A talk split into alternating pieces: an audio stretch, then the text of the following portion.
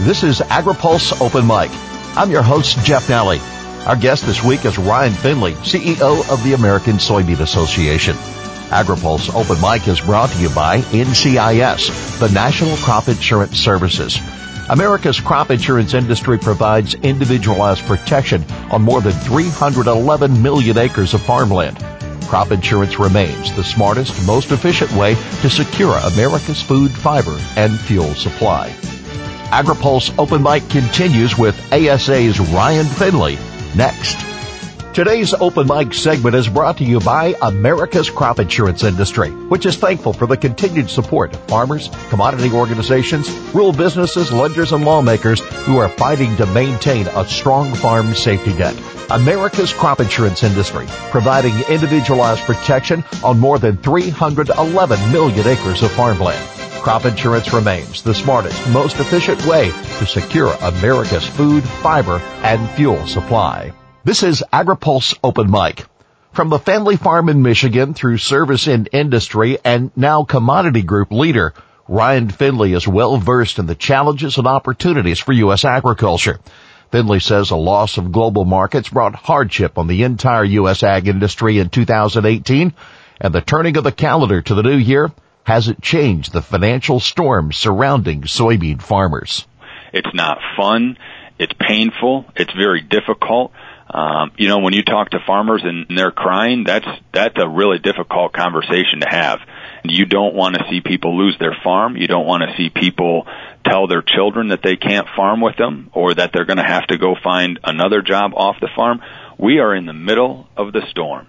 But that said, farmers know that the rain can be beneficial. It can hurt and it can it can sting a little bit, but it can also help grow. And I think we are all looking forward and trying to say, when the storm clouds part, are we going to be in a better position than we were before? How do we make it the best position that we can be? And that's really what we're trying to do right now is set us up for the future.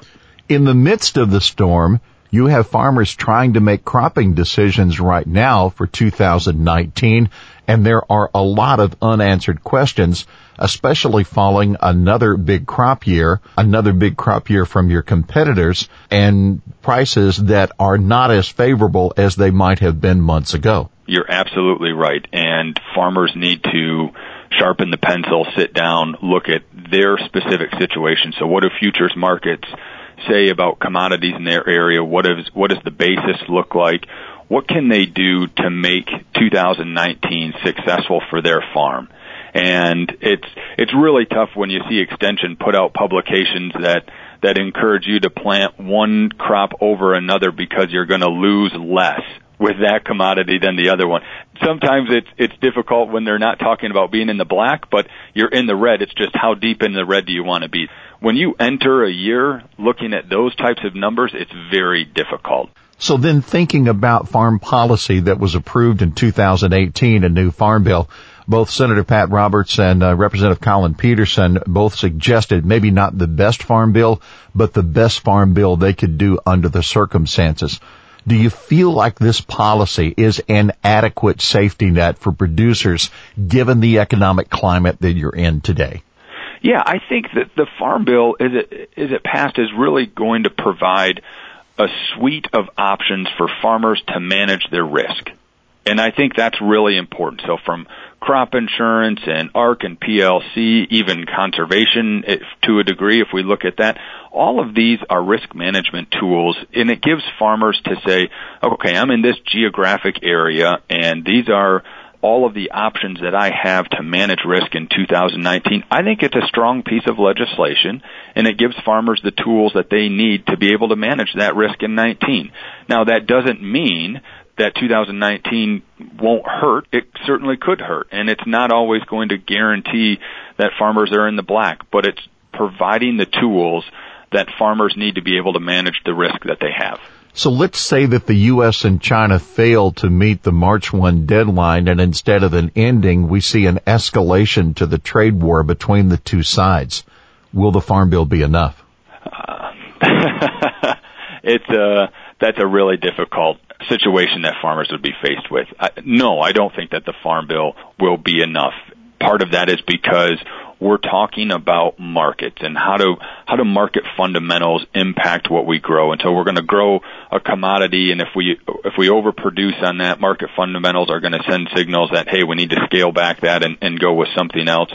And when you have um, external variables that impact that, so if we have governments that are going to artificially impact the trade that would happen between two countries, then that's going to change that calculation that a farmer made. And the farm bill is based on the market fundamentals and allowing a farmer to make the decision that they need to based on, on the market. And so when you disrupt that, no, I don't think that the farm bill is going to be enough if we have uh, an escalation of the trade war. And I think an escalation of the trade war is going to hurt all of agriculture. It will not be comfortable and I think it will have a long-term tail for soybean production, certainly, but all of agriculture in the United States that will be more negative than positive. There are some headlines that carry across the calendar year. So into 2019, we will still carry the steel and aluminum tariff situation. We'll still have a USMCA that has to come through not only our government, but others to be ratified. And then we end one year and begin the next talking about perhaps a bilateral relationship better with Europe and perhaps even with Japan. Just how critical is success in the trade arena to the success and the, the strength of your farmers? Number one issue. The number one issue for soybean farmers is trade. And you just lined it up. It's all there. We, we have to figure out how to address the issue, the trade war with China that we need we need to take care of that and yet at the same time we need to make sure that we can diversify our export market. How do we do that by increasing sales to Europe? If if there is Brexit and what that looks like, how do we quickly engage with Great Britain? certainly Japan is important for soybeans, but also pork. And if we can increase our domestic consumption of soybeans here because it's going into hogs and we're going to export that to Japan, that would be awesome. And, and on and on and on, all of the markets that are out there are important. And we have some major initiatives in front of us. USMCA is going to be tough. I think it's going to be a little more difficult than people anticipate passing in 2019, but we have to get that done. I don't recall a time, at least in the last decade, where we had as many significant trade issues at one time as we do right now. So then thinking about Europe, the leadership there suggests that they don't want agriculture to be a part of any trade deal between the two sides.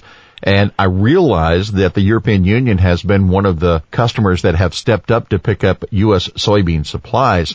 But in reality, there's a wide chasm of differences with our view of agriculture and of theirs.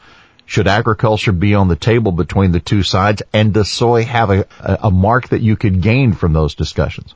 Yes, I definitely think that agriculture should be a part of the conversations with with Europe. I don't subscribe to that concept that if we put agriculture on the side of the table, we can negotiate everything else and and leave agriculture aside. I mean, we need to be a part of the discussion. Everybody in agriculture should be advocating for that. I think it's important that we address some of the the differences that are out there from a soybean perspective yes, we have increased our exports of whole beans to Europe, and hopefully that will continue to grow.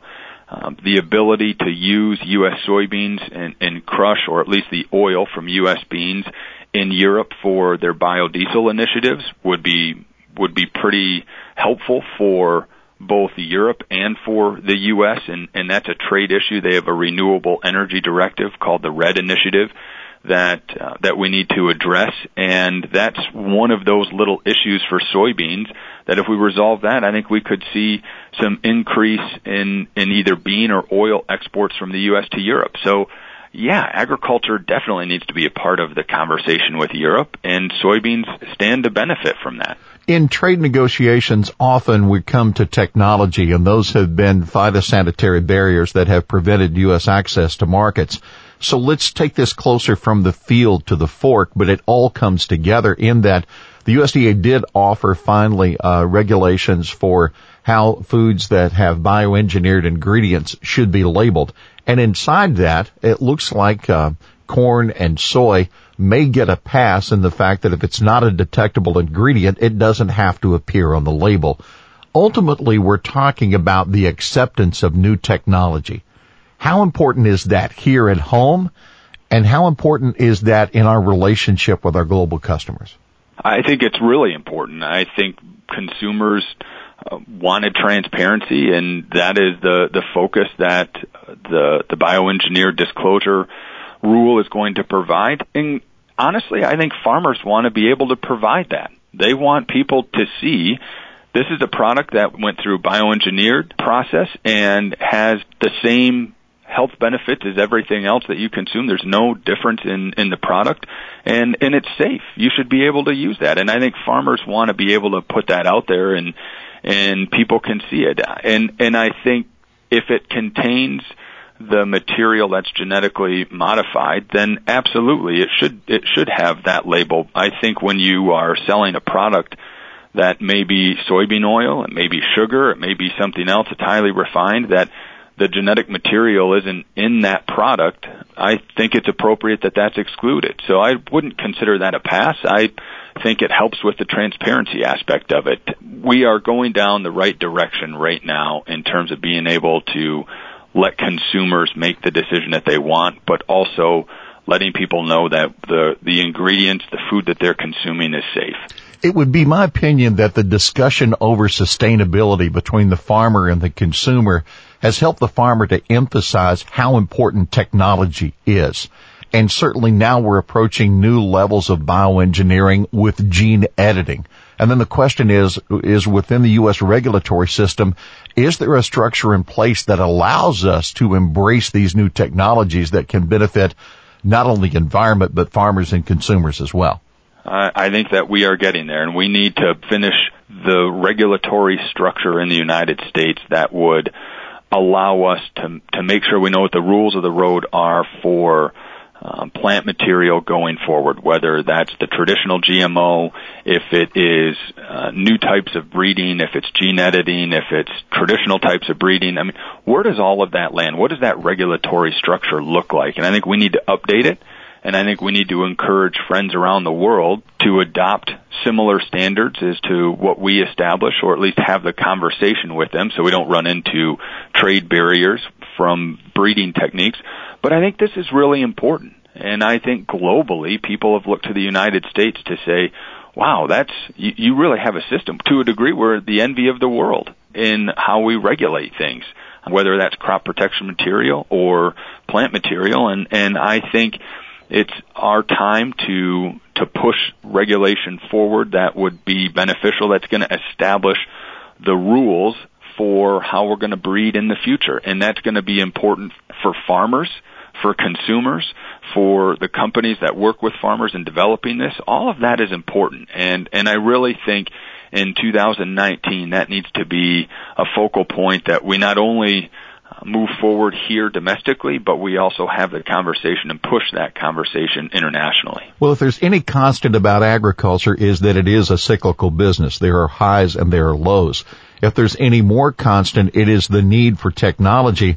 And ultimately, you're competing for acres. You're competing for uh, crops and, and enterprises that allow farmers to remain profitable if we start to turn off trade that lowers prices, if we start to turn off technology that helps farmers uh, produce more in a sustainable manner, then we start to build borders around an industry that needs to grow. Absolutely. And that's the challenge that we're faced with. And it's not just that we're impacting here. We're also sending signals to competitors, and I'll call out Brazil and Argentina and, and our friends throughout South America that are clearing land. They're clearing cerrado, that scrub brush. Uh, if you look at the spectrum of cerrado from scrub brush to, to rainforest, they're clearing that and, and planting everything from soybeans to corn to cotton. And that's a challenge because if we're all operating under the same standards, then we can compete at a higher level than anybody in the world. But if we're going to box ourselves in, I think we're going to send the signal that South America needs to ramp up production. That's what we saw in 2018. I think there are indicators that will increase in 2019. And that's tough because that's part of this long tail. This trade situation is creating this long tail that is going to have um, an impact, and I think it's going to be negative on agriculture into into the future. So, how do we set ourselves up, looking at, at everything, and, and everything being conservation programs, crop protection tools, the seed and traits that we use today, the the regulations that we have in agriculture. How do we line all of that up to make American farmers really successful? and we have some challenges in front of us, but we have some opportunities as well, especially in 2019. It was soybean farmers through their checkoff that grabbed themselves by the bootstraps and pulled up with biodiesel. There's plenty of questions now if the Congress will visit the tax issue in 2019 and if we'll have a level playing field to compete. How important is biodiesel to the bottom line of your industry? I think it's big and I think it's growing. I think we have possibly miscalculated the importance of biodiesel to soybeans and to agriculture in the United States in general. And I say that because we look at 2019, 2020, 2019 especially, we're looking at just under 3 billion gallons in the in the RFS for biodiesel. So we're around 2.8 is is what we're aiming for, but that's just one component. And and it's the idea that that 2.8 billion gallons is domestic and we're not importing it from Argentina like we have in the past. So how do we make sure that's domestically produced? How do we turn around and, and make sure that we have an opportunity to not only produce it, sell it, use it here, but produce it and sell it internationally? Again, looking at that European market. And then how do we make sure that this is a viable industry long term? for the last several years we're playing this game of there's a tax incentive, this blender's credit that exists, and and blenders don't know if they're going to receive it. It's been retroactive, and then it's been a year at a time. I, I love the fact that Congress had the discussion and put on the table a seven-year proposal that would phase out the blender's credit, but it it also provided certainty for seven years. It said we are going to help the industry develop. You can invest, and you know that that you're going to have some incentives over the next seven years. You're going to improve your technology, and at the end of the seven years, then that that tax credit is going to be phased out. I, I think it's just there. If if we are able to move in early 2019 a tax package that would provide that benefit to biodiesel, and we were to improve the RFS domestically, and we were to address the European issue, I think biodiesel could be one of the biggest wins in 2019 for U.S. soybean farmers. Would you be concerned about proposals that would eliminate the RFS and move the direction of the policy toward octane standards? Yeah, I, I don't think that's the direction that we need to go. I think that we have seen the RFS benefit agriculture, benefit consumers, benefit the environment. I just think it's been a strong success story. Now, does that mean it's perfect? No. Does it mean we can have the conversation about what are better ways to implement this? Sure, we should have those conversations. But by and large, I think most farmers will agree that the RFS has been beneficial to them. Certainly farmers can't control the weather. I don't know that you can control your government, uh, and you can't control those black swan events that appear from time to time. African swine fever has reared its head in what was at one time your number one customer, China, and there are tremendous fears about keeping that particular disease out of the U.S. So with a view to a, a situation that you can't control, how important to make sure that the livestock industry in the U.S. remains viable and that livestock production around the globe flourishes? A few years ago, uh, when I was working in Michigan, I sat through a, a few presentations from entomologists and left some of those presentations almost scared for my life. It is incredible how easy it is for a pest or a disease to quickly spread around the world, not only within the United States, but around the world. And I think that has to, it, for most in animal um, production in the United States, that's a concern. I think from a, a disease standpoint, pest and disease standpoint for even plant farmers, that's a concern that we have to face. But African swine fever in China will certainly have an impact on their production in China. We need to make sure that African swine fever does not enter the United States. We need to do everything we can to protect what we have, our, our animal production here in the United States. The, the livestock industry in the United States needs to be protected, but it potentially could be an opportunity for, for pork farmers here in the United States and for soybean farmers indirectly that we need to increase the amount of exports of pork to China. So it's uh, you know a couple of different angles that we need to look at it, and one is disease is never good, and we don't want to see that have a dramatic impact in China or have it spread to other parts of the world. The small upside, and, and I, I certainly don't want us to cheer for that, and I don't think that people need to be um, hopeful that we're going to see this dramatic increase in, in our exports to China because of it, but there is there is a little bit of upside there from my understanding. So Ron Findlay, we celebrate with you your first year of service to the American soybean farmers and American agriculture. We look forward to the great things that will come from you and from your organization. We thank you for taking time from your schedule to spend with us here on Open Mic. It is Open Mic, and you get the last word today. Well, Jeff, I just want to thank you for the effort that you have done and many within the ag media industry and it being able to keep this dialogue on all of these issues going. I think that's really important. And I think in 2019, it's about farmers continuing to push and engage with this new Congress.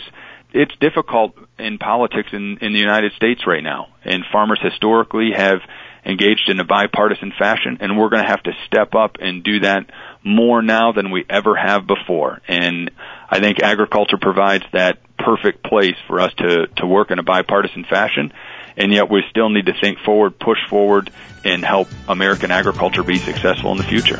Our thanks to American Soybean Association CEO Ryan Findlay, our guest this week on Open Mic. AgriPulse Open Mic is brought to you by NCIS, the National Crop Insurance Services.